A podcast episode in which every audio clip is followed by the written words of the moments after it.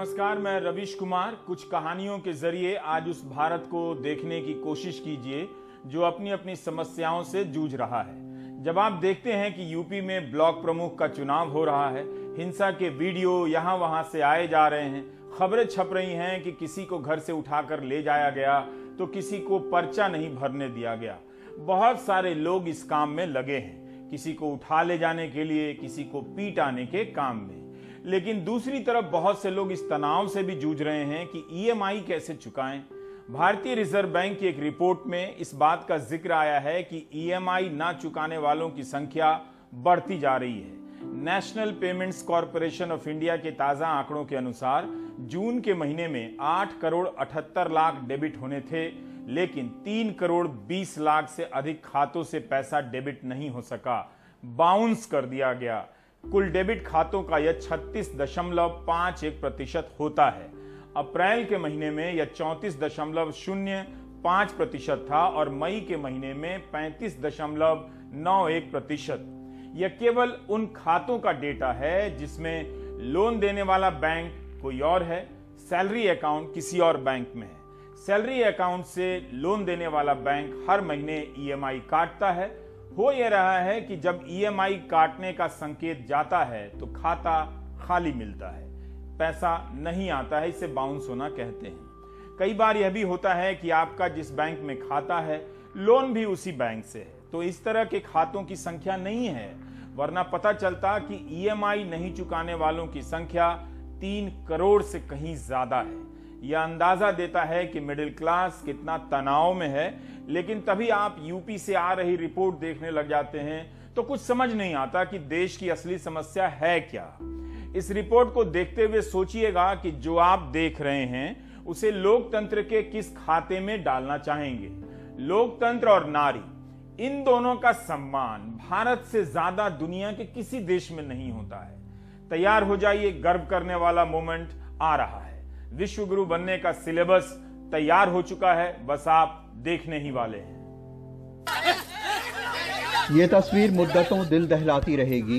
लखीमपुर में एक औरत की इज्जत उतारी जा रही है। ये अनिता यादव हैं जो सपा की रितु सिंह की प्रस्तावक थी। दिन दहाड़े इन्हें द्रौपदी बनाने की कोशिश हो रही है ताकि ये उनके नाम का प्रस्ताव ना कर पाए। और रितु सिंह का पर्चा तो नामांकन कक्ष में जिन्होंने छीना उनमें एक बड़े हिंदी अखबार का रिपोर्टर भी था। उस पर उम्मीदवार की साड़ी खींचने का भी आरोप है। इसमें एक शख्स पकड़ा गया है और 6 पुलिस वाले सस्पेंड हुए हैं। सुसंगत धाराओं में अभियोग पंजीकृत करके एक नामजद अभियुक्त को पुलिस के द्वारा गिरफ्तार कर लिया गया है। शेष अभियुक्तों की गिरफ्तारी हेतु अपर पुलिस अधीक्षक के नेतृत्व में 4 पुलिस टीमों का गठन कर सार्थक प्रयास किए जा रहे हैं। बहराइच के दीनापुरवा गाँव में माया राम की हत्या पे मातम है। उनके भाई की पत्नी जदुराई बीडीसी मेंबर हैं। आरोप है कि ब्लॉक प्रमुख पद की उम्मीदवार सरिता यज्ञ सैनी के पति उन्हें किडनैप करने आए। मायाराम के विरोध करने पे उन्हें मार डाला। 2 गाड़ी रोड पर खड़ी थी और हाथ में आए हैं तो पकड़ लिए ना मारा। जबरदस्ती बैठा होता है, वो नहीं बैठे तो बंदूक ले रहा है, कुंडा से 3-4 कुंडा मार दिए, बस तुरंत दम टूट गया उनका, तुरंत के तुरंत मर गए।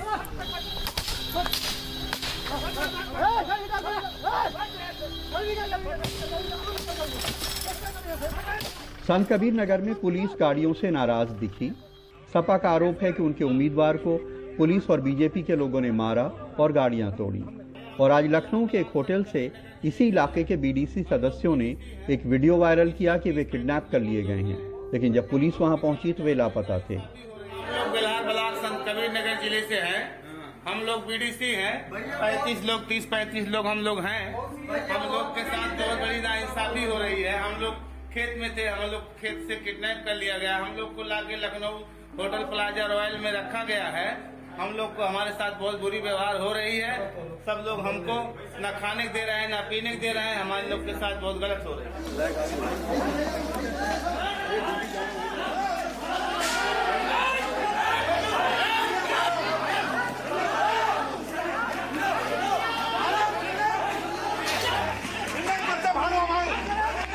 एटा में दीवार फांदकर नामांकन केंद्र में कूदने वाले बीजेपी एमएलए वीरेंद्र लोधी का वीडियो वायरल है। यहां जमकर पथराव हुआ। पथराव में आज तक के पत्रकार देवेश पाल घायल हो गए। उन्होंने पुलिस को अपनी तहरीर में बीजेपी एमएलए का नाम लिखा था, लेकिन पुलिस ने एफआईआर से निकाल दिया। यहीं समाजवादी पार्टी के ब्लॉक प्रमुख पद की उम्मीदवार गुड्डो देवी का पर्चा छीन लिया गया। आपका पर्चा कहाँ है? पर्चा धीमान जी ने दिया, धीमान जी पे से लूट ले गए वो पल्ली पार्टी के। कौन सी पल्ली पार्टी की? लोधी का नाम जी का राजू है या रवि यादव। अच्छा, रवि वर्मा।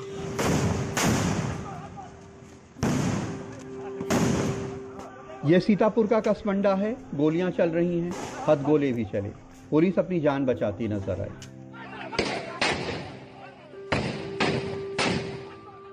और ये जौनपुर है, जहां बीजेपी के दो गुट भिड़ गए, कई गाड़ियां तोड़ डाली गईं और कई लोग पीट के लहूलुहान कर दिए गए। देखिए भाजपा के राज में क्या हो रहा है, ये देखिए। और अब लखीमपुर खीरी में कांग्रेस उम्मीदवार के अपहरण की कोशिश का वायरल वीडियो देखिए। देखिए कांग्रेस के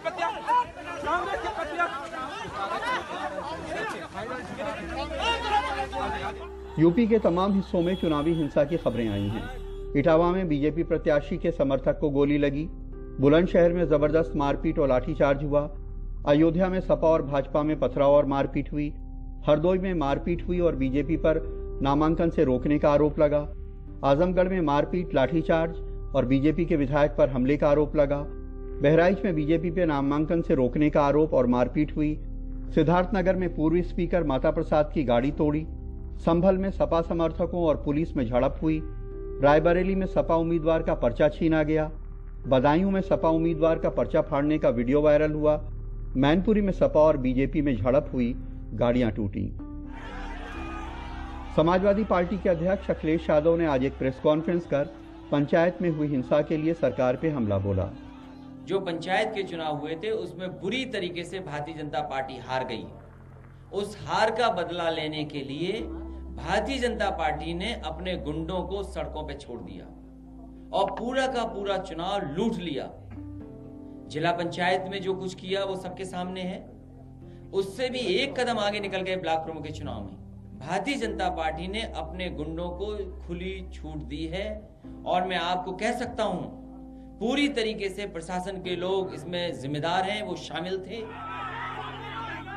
लेकिन यूपी के पंचायती राज मंत्री भूपेंद्र सिंह इस हिंसा के लिए सपा को जिम्मेदार बताते हैं। जब स्थिति चुनाव से पहले स्पष्ट हो जाती है तो समाजवादी पार्टी के लोग एक खराब मैसेज देने के लिए, सरकार को बदनाम करने के लिए, उपद्रव करने की योजना बनाते हैं, जिससे उन्हें थोड़ा एक स्पेस मिल जाए, एक स्थान मिल जाए। पंचायत चुनाव दिन ब दिन ज्यादा विकृत होते जा रहे हैं। जो कुछ हो रहा है इन चुनावों में वो लोकतंत्र में पता ही नहीं होना चाहिए, लोकतंत्र के लिए घातक है, इसमें जल्द रिफॉर्म की ज़रूरत है। लखनऊ में कैमरामैन राजेश गुप्ता के साथ कमाल खान, एनडीटीवी इंडिया। उम्मीद है आपको डर नहीं लगा होगा, क्योंकि जो लोग किसी को उठा रहे हैं, किसी को पर्चा भरने से रोक रहे हैं, किसी की हत्या कर दे रहे हैं, टांगे तोड़ दे रहे हैं, वो तो किसी से नहीं डर रहे। जैसा कि कमाल की रिपोर्ट से पता चलता है कि लोकतंत्र के इस त्योहार में पत्रकार भी पर्चा छीनने वालों में शामिल हैं और मार खाने वालों में भी। इन चुनावों ने साबित किया है कि लोकतंत्र की व्यवस्था को समाप्त करने के लिए जिस तरह की व्यवस्था की जरूरत होती है वह उत्तर प्रदेश में प्रचुर मात्रा में मौजूद है। ऊंचे लेवल पर डेमोक्रेसी को लेकर बड़ी बड़ी बात करने के लिए जरूरी है कि नीचे के लेवल पर डेमोक्रेसी के नाम पर लात जूते चलें, गोली बंदूक चले। इसके बाद भी हेडलाइन छपेगी कि कानून व्यवस्था ठीक हो गया है। ज्यादा निराश ना हो, कुछ ही दिनों बाद आप देखेंगे कि प्रधानमंत्री देश के इन्हीं प्रधानों से वीडियो कॉन्फ्रेंसिंग कर रहे हैं और लोकतंत्र की पहली सीढ़ी के रूप में पंचायत की महिमा सुना रहे हैं। भारत में पंचायत की यही एकमात्र वैरायटी नहीं है, एक वैरायटी हिंदू महापंचायत की भी आ गई है। इस तरह की महापंचायत किसी के भी खिलाफ कभी भी कहीं भी हो सकती है और उसमें कुछ भी बोला जा सकता है। इन महापंचायतों में जिस तरह के खतरों की बात होती है उन्हें सुनकर आपको लगेगा कि भारत में कोई व्यवस्था ही नहीं है रक्षा करने के लिए, सब कोई पंचायत वाले रक्षकों के भरोसे जिंदा है। हरियाणा के पटौदी में हुई है ये महापंचायत और उसमें ऐसी ऐसी बातें कही गई हैं कि किसी अधिकारी को याद ही नहीं आ रहा है कि कार्रवाई करनी है। आप मेहर की इस रिपोर्ट को देखते हुए कमाल की रिपोर्ट को याद कीजिए जो अभी देखी है। एक तार मिलाइएगा, आपकी नियति का सीधा प्रसारण दिख जाएगा।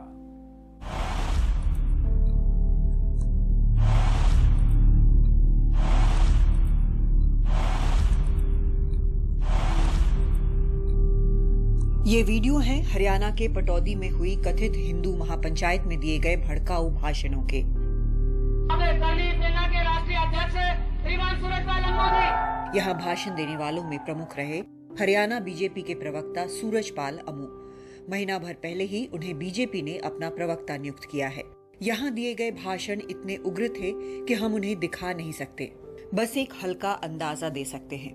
जैसे सूरजपाल अमू ने कहा, वो यानी मुस्लिम अपनी मूछ काट सकते हैं, हम गला काट सकते हैं, हम उन्हें चुन चुन कर ठोकेंगे, हम यहाँ पाकिस्तानियों को किराए पर घर नहीं देंगे, पाकिस्तानियों को देश से बाहर करो, इस देश में न तो तैमूर पैदा होगा, न औरंगजेब, बाबर या हुमायूं। आपको बता दें तैमूर सैफ और करीना के पहले बेटे का नाम है। हम 100 करोड़ हैं, वो 20 करोड़ हैं।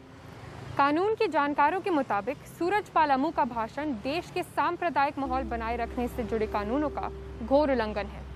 आईपीसी का सेक्शन 153A कहता है कि कोई भी भाषण अगर धार्मिक गुटों के खिलाफ दुश्मनी, घृणा की भावना को बढ़ावा देता है या सामाजिक समरसता को तोड़ता है। आईपीसी का सेक्शन 295A कहता है कि अगर कोई जानबूझकर धार्मिक भावनाओं को ठेस पहुंचाता है तो उसे 3 साल तक की जेल या आर्थिक दंड या दोनों हो सकते हैं। इसके बावजूद अमू के खिलाफ कोई कार्रवाई नहीं हुई। आपका जो भाषण था उस पर भाषण भी देता हूँ, मैं तो भाषण देता नहीं, बातें करता हूँ। हम अमू से गुड़गांव के उनके घर पर मिले। उनके बयान से हमें लगा ही नहीं कि उन्हें कोई परवाह भी है। वो अपनी मूंछ काटते हैं, हम गर्दन काटने वाले हैं। नहीं, मैं देखो ना, मेरी मूंछ में और उनकी मूंछों में अंतर है। मेरी मूंछों में देखना अब थोड़ा करंट है, अब उनकी मूंछें जो है यहाँ से साफ होती है, फर्क है, मूंछ में फर्क है, दाढ़ी में है। वो था कि आप ठोक देंगे वो जो सब आपने देखा, शायद आप सुना, मुझे नहीं पता मैंने क्या क्या बोला, आप लोगों ने कुछ ज़्यादा चलाया होगा। नहीं, वो तो आपने अगर बोला है तो सही बोला है, मैंने बोला है तो मुझे मालूम है मैंने क्या बोला है, तो दिखाने की आवश्यकता नहीं है। परंतु मेरा ये मानना है कि मेरे को भी अभिव्यक्ति की आज़ादी है। इसी महापंचायत में खुद को राम भक्त बताने वाला एक शख्स भी मौजूद था, जिसे पिछले साल 30 जनवरी को जामिया मिलिया के छात्रों पर फायरिंग के लिए गिरफ्तार किया गया था। CAA और NRC के खिलाफ प्रदर्शन कर रहे इन छात्रों में से एक फायरिंग में घायल भी हुआ। इस शख्स ने भी सत्तारूढ़ पार्टी के नेताओं की मौजूदगी में खूब जहर उगला। पटौदी की महापंचायत में ये भी थे जो जामिया में उन्होंने शूट किया था। मुझे नहीं पता, मुझे जानकारी, मैं सच बोल रहा हूँ, मैं कभी झूठ नहीं बोलता। मुझे जानकारी इन विषयों की नहीं, क्योंकि मैं आ गया था, मुझे नहीं पता कौन आया। परंतु क्या वो जेल से नहीं, जो भी आया पंचायत में जाते हुए आप बीजेपी को रिप्रेजेंट करते हुए, करनी सेना को रिप्रेजेंट करते हुए, ऐसे मैं वहाँ पर समर्थन करते। चलो एक बात बताता हूँ। एक तो मैं जब भी इन महापंचायतों में जाता हूँ, मैं करनी सेना जिसके 11 लाख से ऊपर सदस्य हैं उसको रिप्रेजेंट करता हूँ, उसके नाते मुझे आमंत्रित किया जाता है। ये हरियाणा के मानेसर का पुलिस थाना है, पटौदी इलाका इसी के तहत आता है। यहाँ पुलिस ने हमें बताया कि उसने सूरजपाल अमू या किसी और के खिलाफ कोई कार्रवाई नहीं की है, क्योंकि कोई शिकायत अभी तक दर्ज ही नहीं कराई गई। ये हाल तब है जब भड़काऊ भाषणों के वीडियो वायरल हो रहे हैं। As of now, we have not received any complaint from any quarters, so no legal action has been initiated as yet. However, we are analyzing the footages at our end, and we are seeking legal opinion that whether anything can be done against in this matter or not. Okay.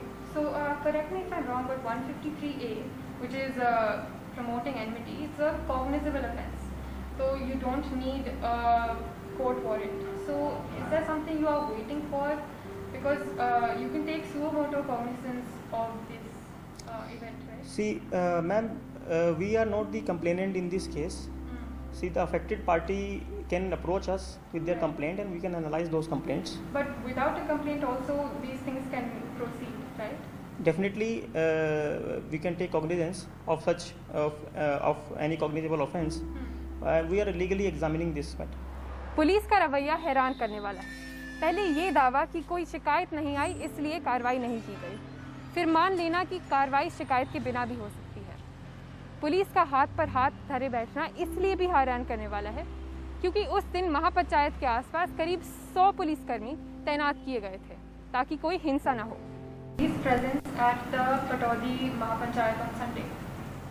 Yes, the police was present there. Around how many personnel? Around, see, they have been deployed on different duties. Around 100 personnel were deployed. Some people are saying because he has strong connections with BJP, that's why there's been no action against him. No, ma'am, there is nothing like that. It is just that we have not received anything, any complaint in the matter. So that is why there has been no action in this case. इस बीच राज्य BJP का दावा है कि महापंचायत में अमू ने जो कहा वो उनका व्यक्तिगत विचार है। सूरजपाल अमू जी को भारतीय जनता पार्टी ने किसी ऐसी पंचायत में जाने के लिए नहीं होगा। वो गए हैं तो अपनी निजी हैसियत से वहाँ गए हैं, वहाँ भी जो उन्होंने विचार व्यक्त किए हैं वो अपनी निजी हैसियत से विचार व्यक्त किए हैं। लेकिन अमू खुद कहते हैं कि वो एक बीजेपी कार्यकर्ता की हैसियत से ऐसा कह रहे हैं। तथ्य ये है कि अमू को हरियाणा बीजेपी का प्रवक्ता तब बनाया गया जब उन्होंने मई के अंत में हरियाणा के नूह जिले के इंद्री गांव में हुई एक अन्य महापंचायत में भड़काऊ बयान दिए। वहां उन्होंने मुस्लिमों को भारत छोड़ पाकिस्तान जाने को कहा। आपको बीजेपी का प्रवक्ता इंदिरी के स्पीच के बाद बनाया गया। नहीं, ऐसा लगता है कि बिहाइंड द सीन्स बीजेपी आपको ऐसी रिवॉर्ड कर रही है। आपकी चलो मैं आपकी जानकारी के लिए बता दूं, मैं भारतीय जनता पार्टी में करीब 31 सालों से हूं। मैं ये जो नई टीम बनी इसमें मुझे प्रवक्ता बनाया, उससे पहले भी मैं भाजपा का प्रवक्ता था पिछले 10 ईयर में।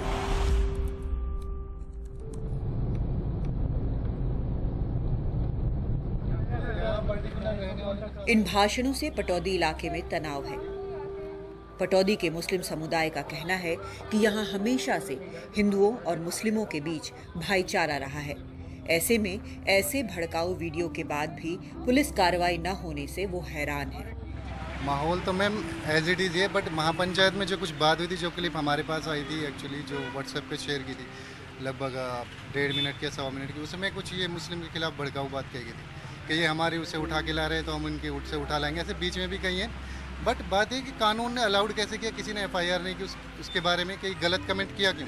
बट इसके अलावा ये पंचायत क्यों हुई या क्या ज़रूरत पड़ी या इस तरह की भड़काऊ बात जो पहले भी अक्सर हुई, एक बार तो घर के सामने ही की थी। मतलब पटौदी का ऐसा माहौल है ही नहीं शुरू से, बट कुछ लोग पॉलिटिकल लीडर जब से सत्ता में है तो उसे खराब करना चाह रहे हैं, मतलब हिंदू वर्सेज मुस्लिम। बीते 2 महीनों में हरियाणा के एक बड़े बीजेपी नेता ने 2 बार मुस्लिम विरोधी नफरती बयान दिए हैं, लेकिन अभी तक कोई कार्रवाई नहीं हुई है। तमाम सबूत होने के बावजूद पुलिस ने अभी तक इन्वेस्टिगेशन ही नहीं शुरू की है। जेवियर थॉमस के साथ महर पांडे, एनडीटीवी इंडिया। अब हम उन गरीबों की बात करेंगे जो अपनी झोपड़ी नहीं बचा पा रहे हैं, जो ना तो ब्लॉक प्रमुख के चुनाव में है न हिंदू महापंचायत में है। रवीश रंजन की ये रिपोर्ट देखिए।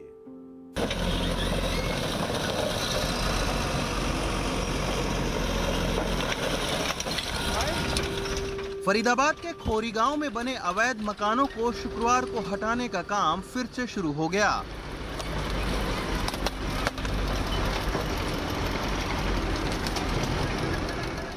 जमीन पर पुलिस, पैरामिलिट्री और आसमान में ड्रोन की निगरानी में दर्जन भर से ज्यादा बुलडोजर मकान गिराने में लगे हैं। अनहोनी की आशंका के चलते मीडिया को भी अंदर जाने की मनाही है।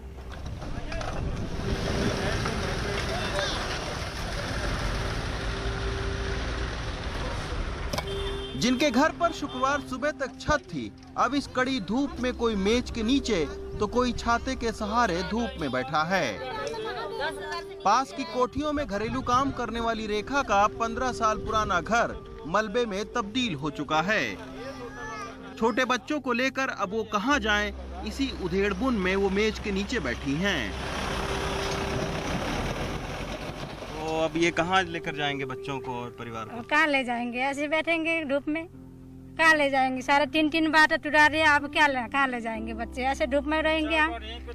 अच्छा, तो ये कब बना था आपका मकान?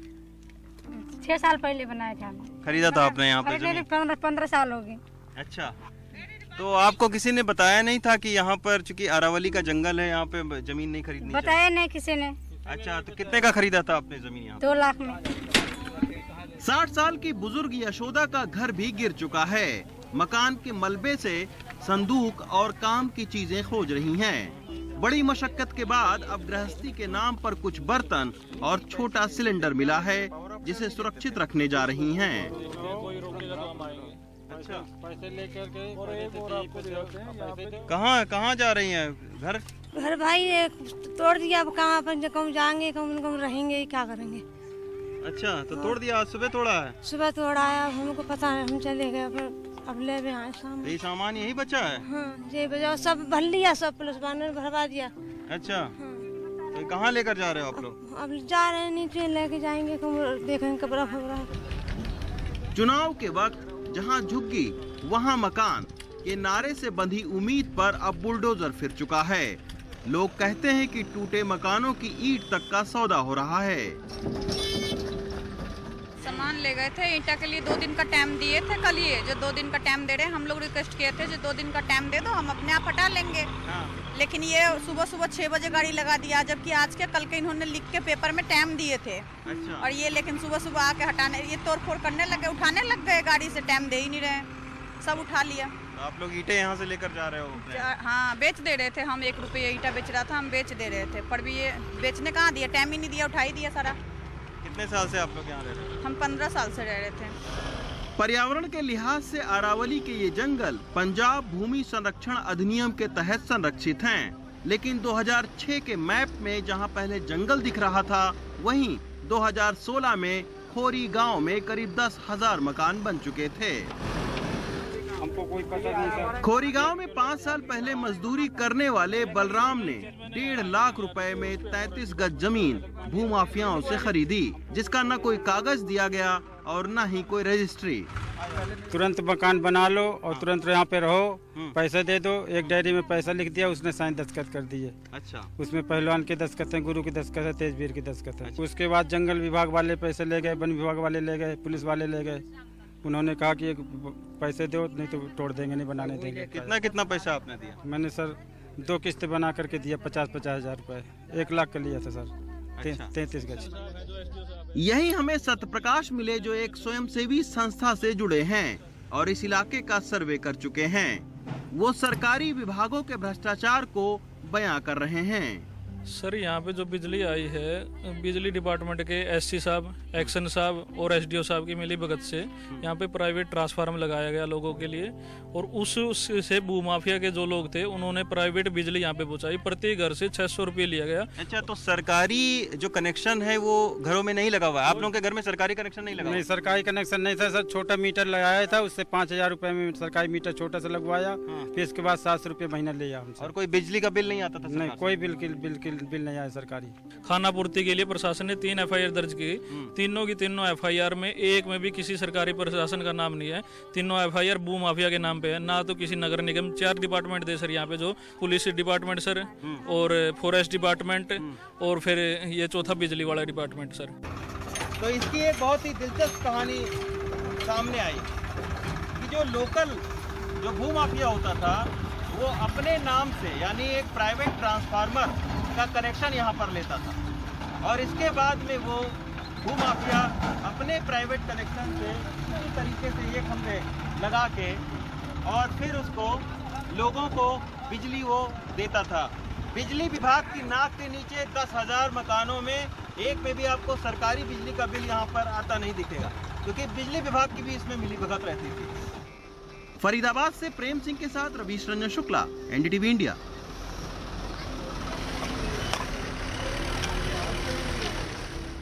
एक तरफ अवैध रूप से खेत से उठाकर लोग प्रमुख बनाए जा रहे हैं, तो दूसरी तरफ जिनके अवैध रूप से घर बने हैं उन्हें ढहाया जा रहा है। तय करना मुश्किल है कि भारत में कौन सा अवैध वैध है। अब वापस यू टर्न लेकर चलते हैं यूपी। यहां कुछ लोग जो दबंग कहलाते हैं, लाठी डंडा लेकर दलितों के गांव में घुस आए और लोगों को मारने लगे, झोपड़ियां जला दी। जब भी किसी घटना को दोनों पक्षों का विवाद बताया जाता है, इसका मतलब होता है कि जो लाठी लेकर आया है उसे बेकसूर बताना होता है। जब पत्रकार किसी को दबंग लिखते हैं तो उसका एक स्थायी मतलब होता है। दबंग या तो ऊंची जाति के होते हैं या फिर सरकार वाली पार्टी के होते हैं। लोकतंत्र के बिना लोकतंत्र विषय पर अध्ययन करना हो तो आप इस गांव में जा सकते हैं। यह जलती हुई झोपड़ी चंदौली जिले के बरसरा गांव की अनुसूचित जाति के लोगों की है। झोपड़ी में आग किसी अचानक आपदा की वजह से नहीं, बल्कि गांव के ही कुछ दबंग सवर्णों ने एक अनुसूचित जाति के बच्चे की उनकी बनाई खेत के मेढ़ पर चलने की मामूली सी बात पर लगाई है। दबंगई इतनी कि उनके आगे बेबस लोगों की सिर्फ सिसकियां निकलती रहीं।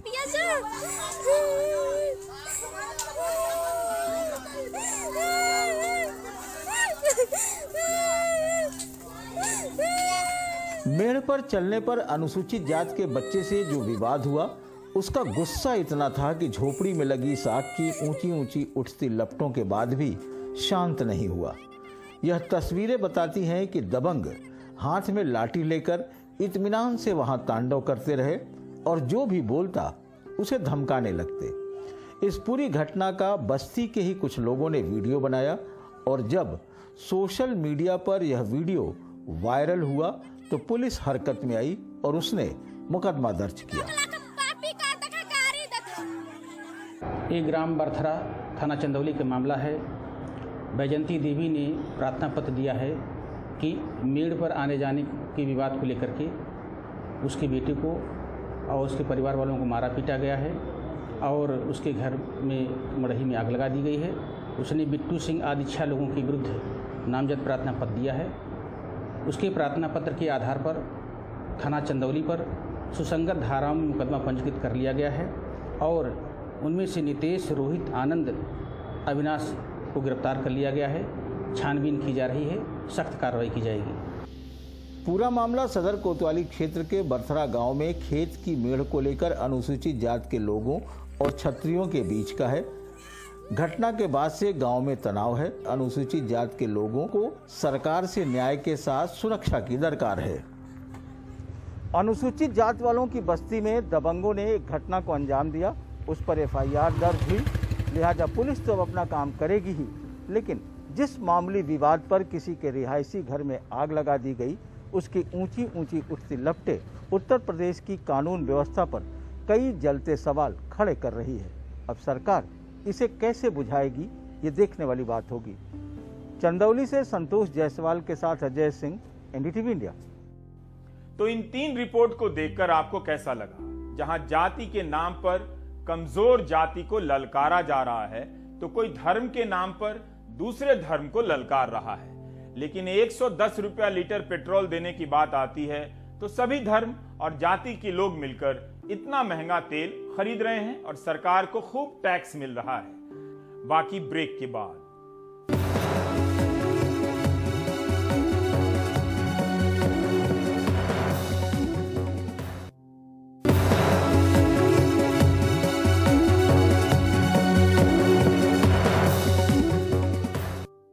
तमाम मसलों के बीच लाखों बच्चे ऐसे हैं जो स्मार्टफोन नहीं होने के कारण पढ़ाई से वंचित हो गए हैं।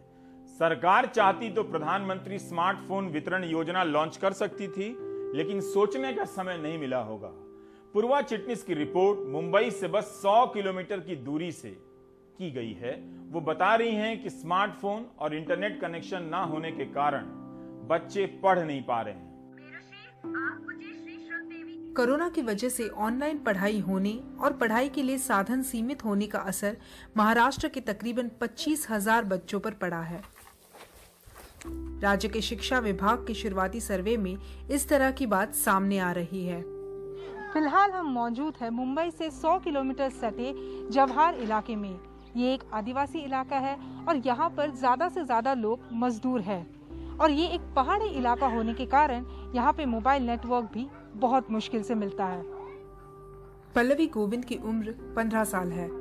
वो हाल ही में 10वीं में आई है। वो नर्स बनना चाहती है, लेकिन स्कूल बंद होने से वो घर के कामकाज में माँ की मदद करती है। वो सुबह जल्दी उठ जाती है, पानी लाती है, खाना पकाती है, बर्तन साफ करती है, खेतों में काम करती है। ये वो काम है जो स्कूल खुले होने के दौरान वो नहीं करती थी।